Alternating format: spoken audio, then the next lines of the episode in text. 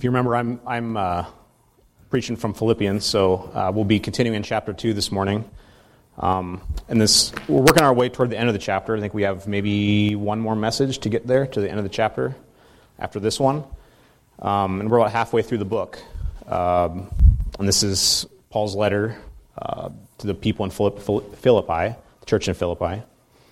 And this morning we're going to be focusing on chapter 2, verses uh, 17 and 18. But first, as I always do, I want to give you just a short reminder because there's many weeks between um, when I preach. So, a short reminder of where we are in the letter, and then what the context is for the study today. So, if you remember, one of the main threads of this entire letter is unity with the believers in the local church. that, that actually, you know, if you read through, I don't know, anyway, a bunch of Paul's letters I was reading through in study for this, and you'll, you'll see that this call for unification um, in, in many of those letters.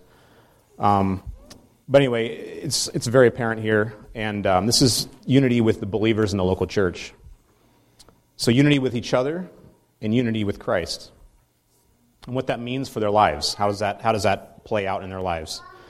So, based on the person or character of Christ, they have, and then therefore we have, every reason to, to do nothing from selfish or empty conceit, selfish ambition. Regard others' interests more important than our own and be found in the form of a bondservant as Christ did, as we read already.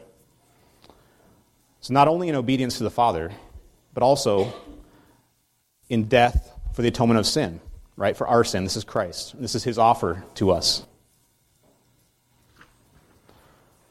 So, we've read Paul's writing in verse 12 of this chapter that the outpouring of the life obedient to Christ is a life ever more sanctified by the work that God has ordained for the believer to do. And last time I spoke to you, we studied verses 14 through 16. And these being yet another outpouring of an obedient life devoted to Christ. So do all things without grumbling or disputing, if you remember that. And so I hope the example I used at the time really made sense because I gave, I gave some events that led up to that message. And this was in regard, if you remember, to the, my kids deleting the, the sermon about halfway through. Um, and uh, so I hope it made sense that we grumble from that message. We grumble and dispute with God more than we probably realize and more than we'd like to admit. And this does not bring glory to God. So instead, we are always to look, for, look to Christ as our example.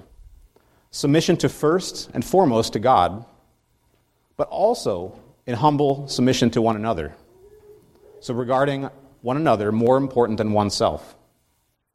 And so today we continue with the idea where we see unity, right? But this unity Paul speaks of is in unity in suffering. So let's read, and then I'll do my best to explain. And I want to read again from verses 5 because it gives us the context. Because Paul is talking about a deepening unity. It's like, so he keeps, he keeps getting deeper and deeper in this message. So this is leading up to verse 17, where we are to share with each other and urge one another in the suffering for Christ if required. So this is kind of a double down, right? If you're familiar with that term, double down uh, for slang, you know? And uh, it, this is a double down in a commitment to one another and to the gospel of Christ. One that we don't experience much in this country. But possibly, we might experience it more and more in the generations to come as we get older. So if you would uh, stand with me while we read. So this is from Philippians chapter 2, verse 5, starting there. And keep in mind our verses are uh, 17 and 18 this morning. So have this attitude in yourselves, which was also in Christ Jesus, who, although he existed in the form of God, did not regard equality with God a thing to be grasped, but emptied himself, taking the form of a bondservant, and being made in the likeness of men, being found in appearance as a man, he humbled himself by becoming obedient to the point of death, even death on a cross. For this reason also, God highly exalted him and bestowed on him the name which is above every name, so that at the name of Jesus every knee will bow, of those who are in heaven and on earth and under the earth, and that every tongue will confess that Jesus Christ is Lord, to the glory of God the Father.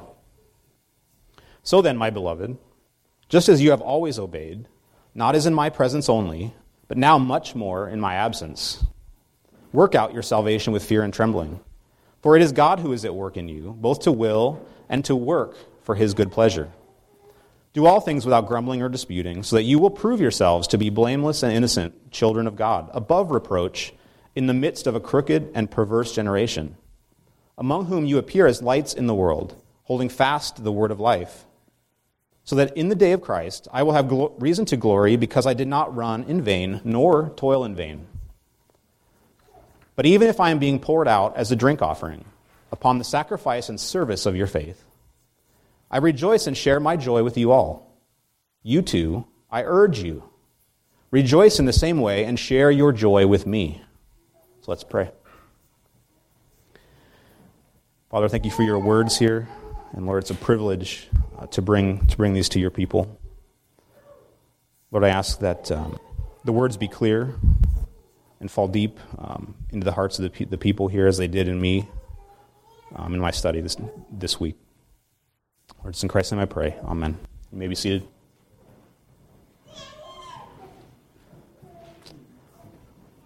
So, the initial question, something I want you to be thinking about as we, as we go on here, is can you find joy in suffering?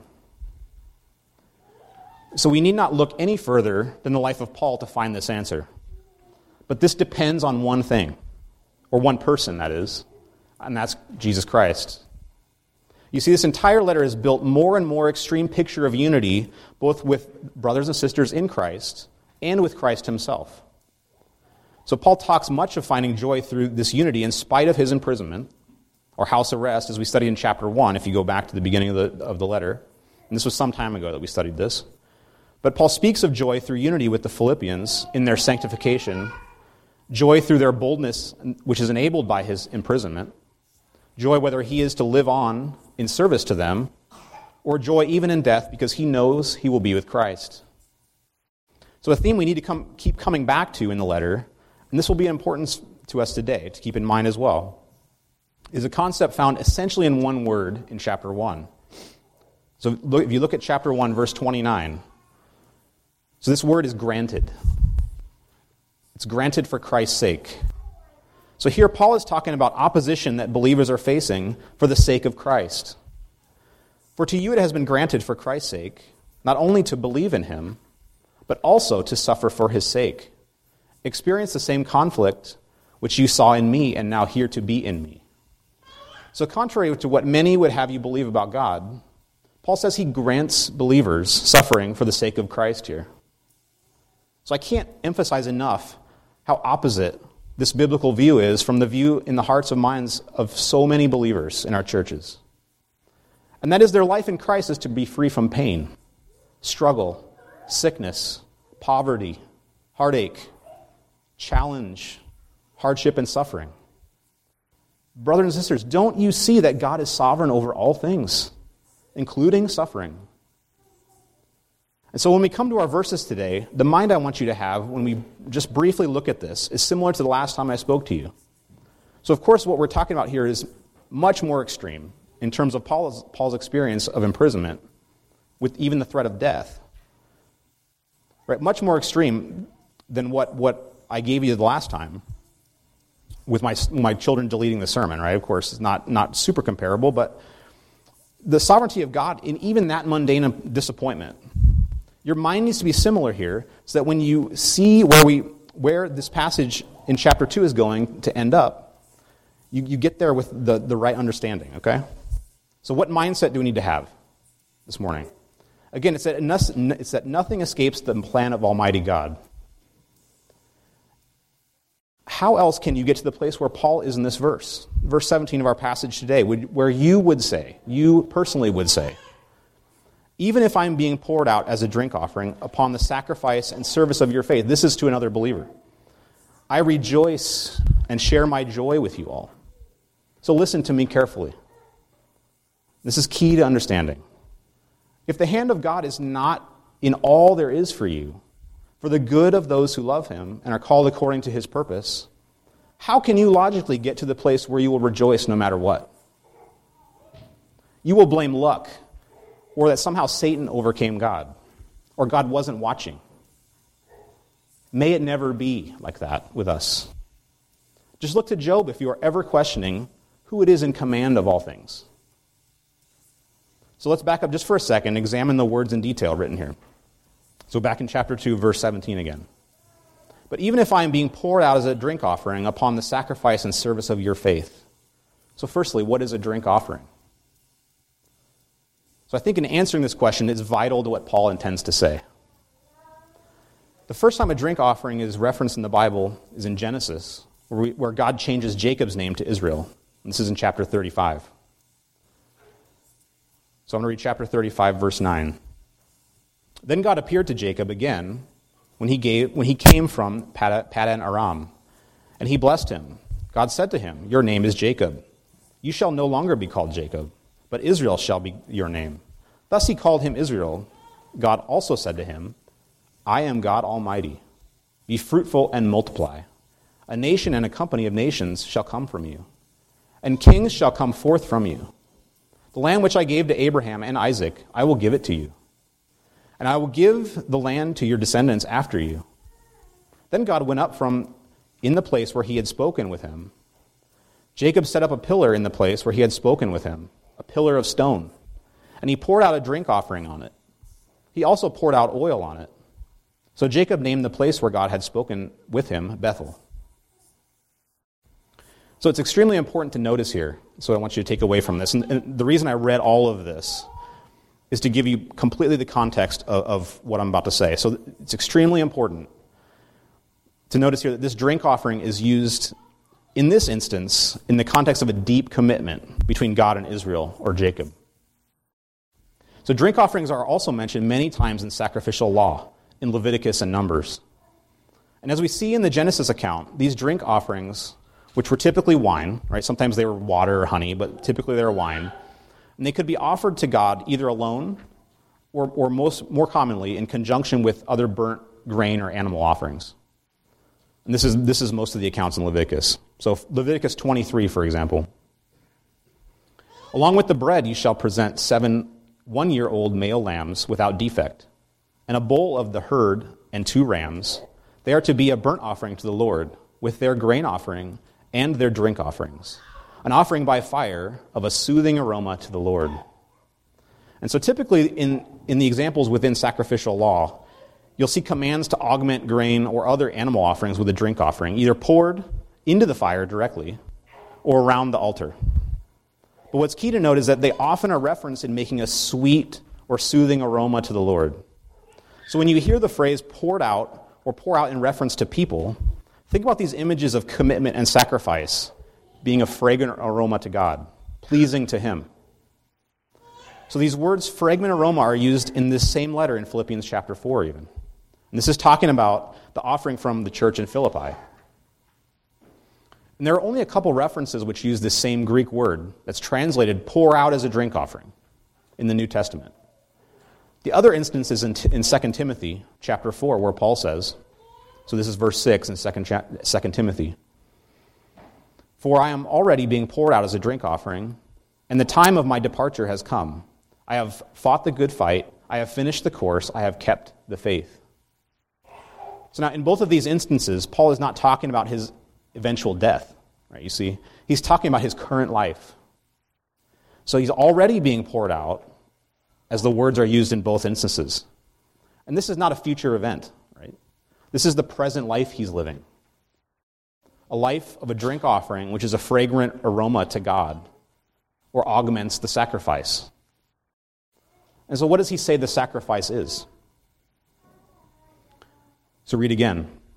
But even if I am being poured out as a drink offering upon the sacrifice and service of your faith, this sacrifice and service, as he calls it, is the faith of the believers in Philippi. So you see, sacrifice and service are used in a way kind of interchangeably here, but also, I think in a way that it, you know, that links the word sacrifice with the type of life that the believers are to be living. So in Hebrews, this same Greek word for service is translated ministry. And that's in the NASB. It may be a little bit different in another translation. So ministry, service, sacrifice. You get the, the picture that we're painting here. So in 2 Corinthians, Paul uses this same Greek word in a way that we possibly gain a little more understanding of what he means when he uses it, this, this word service. So in 2 Corinthians cha- in uh, chapter 9, Paul's writing about giving to the bro- about giving to the brothers who are preaching the word. And this is similar to how, similar how we would give to a missionary or a pastor who doesn't have another means of income, that's focusing completely on, on the gospel. So I want to focus on verse 12, if you'll turn there. So this is, this is 2 Corinthians chapter 9, verse 12. But I'm going to start reading from, from verse 10. Now he who supplies seed to the sower and bread for food will supply and multiply your seed for sowing and increase the harvest of your righteousness. You will be enriched in everything for all liberality, which through us is producing thanksgiving to God. For the ministry of this service is not only fully supplying the needs of the saints, but is also overflowing through many thanksgivings to God.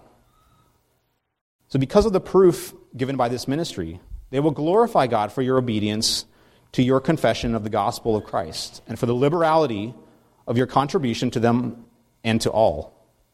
While they also, by prayer on your behalf, yearn for you because of the surpassing grace of God in you. So thanks be to God for his indescribable gift. So the context for verse 12 here, it's clear that he's talking about ministry and service or sacrifice in the life of others, in, in one's life to others. And those same people have overflowing thanksgiving to God. So read it again, verse 12. For the ministry of this service is not only fully supplying the needs of the saints, but is also overflowing through many thanksgivings to God.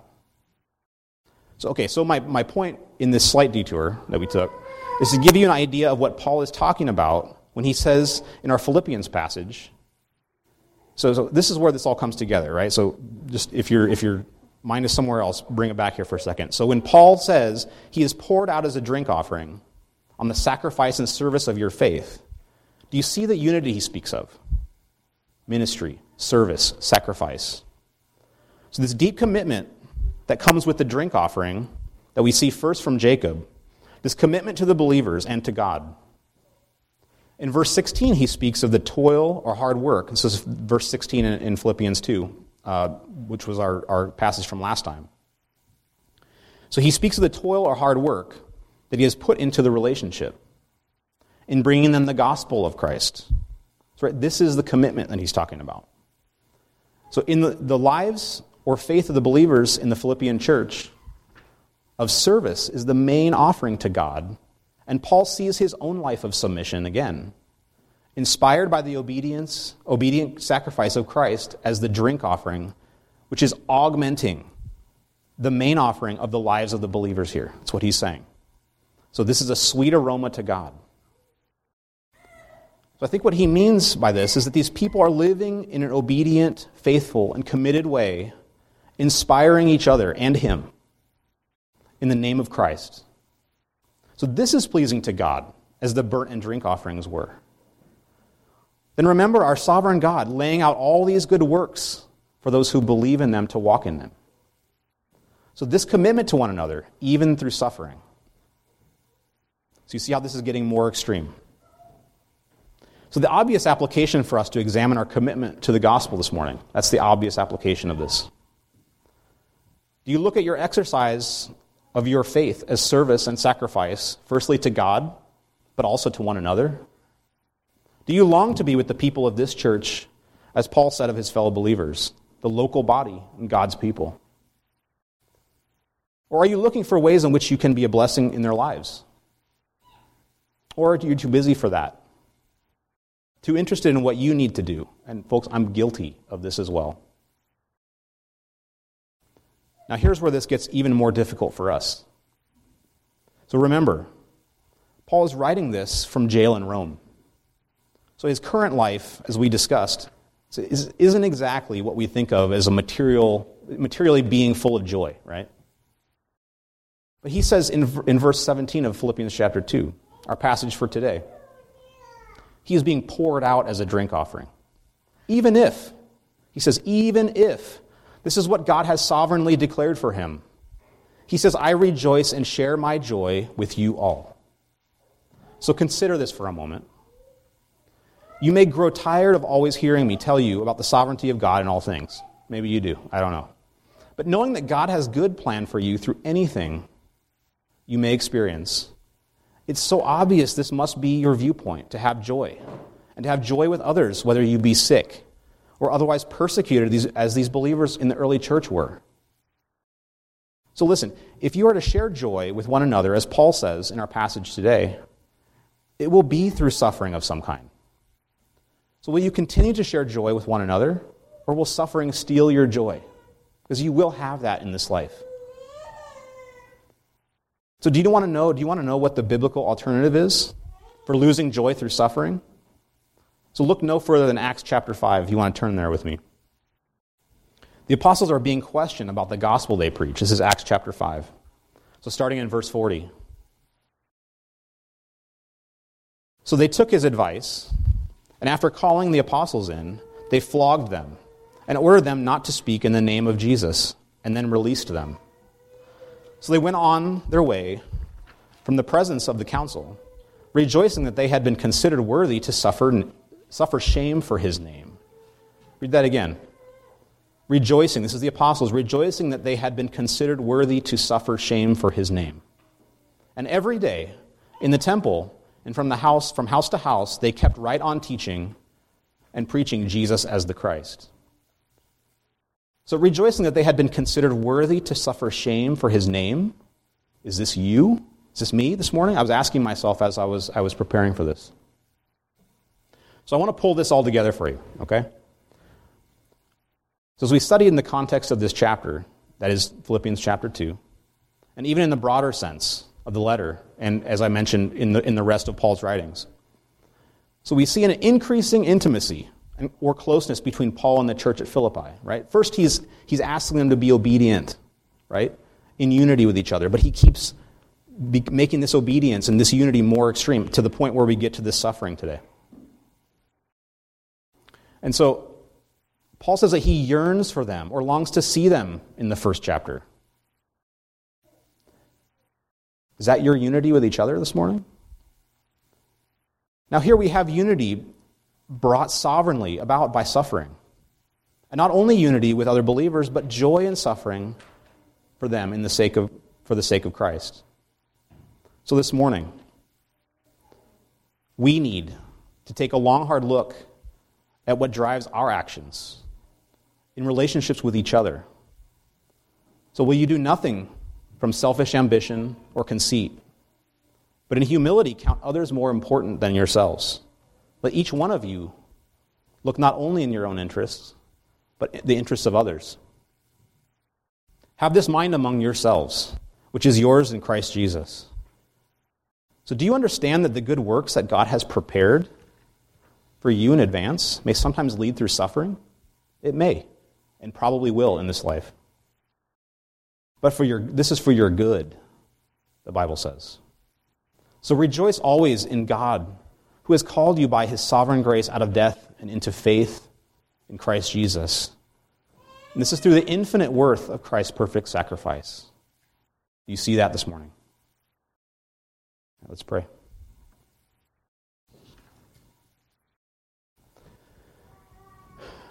Father, I thank you for your grace.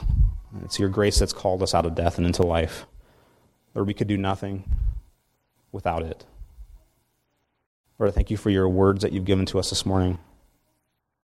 Lord, I thank you that uh, you've called us into unity with one another and unity with Christ, no matter what it may mean for any of us in this life.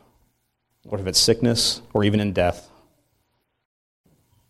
Lord, let us be unified with one another placing one, placing another more important, or placing another higher in importance than, than ourselves. Lord, and it's in the name of Christ that we do this. In the name of Christ I pray. Amen. All right, so um, maybe it was a little bit shorter this morning. There wasn't a ton of content. Um, so now we are turning to our uh, fellowship meal. But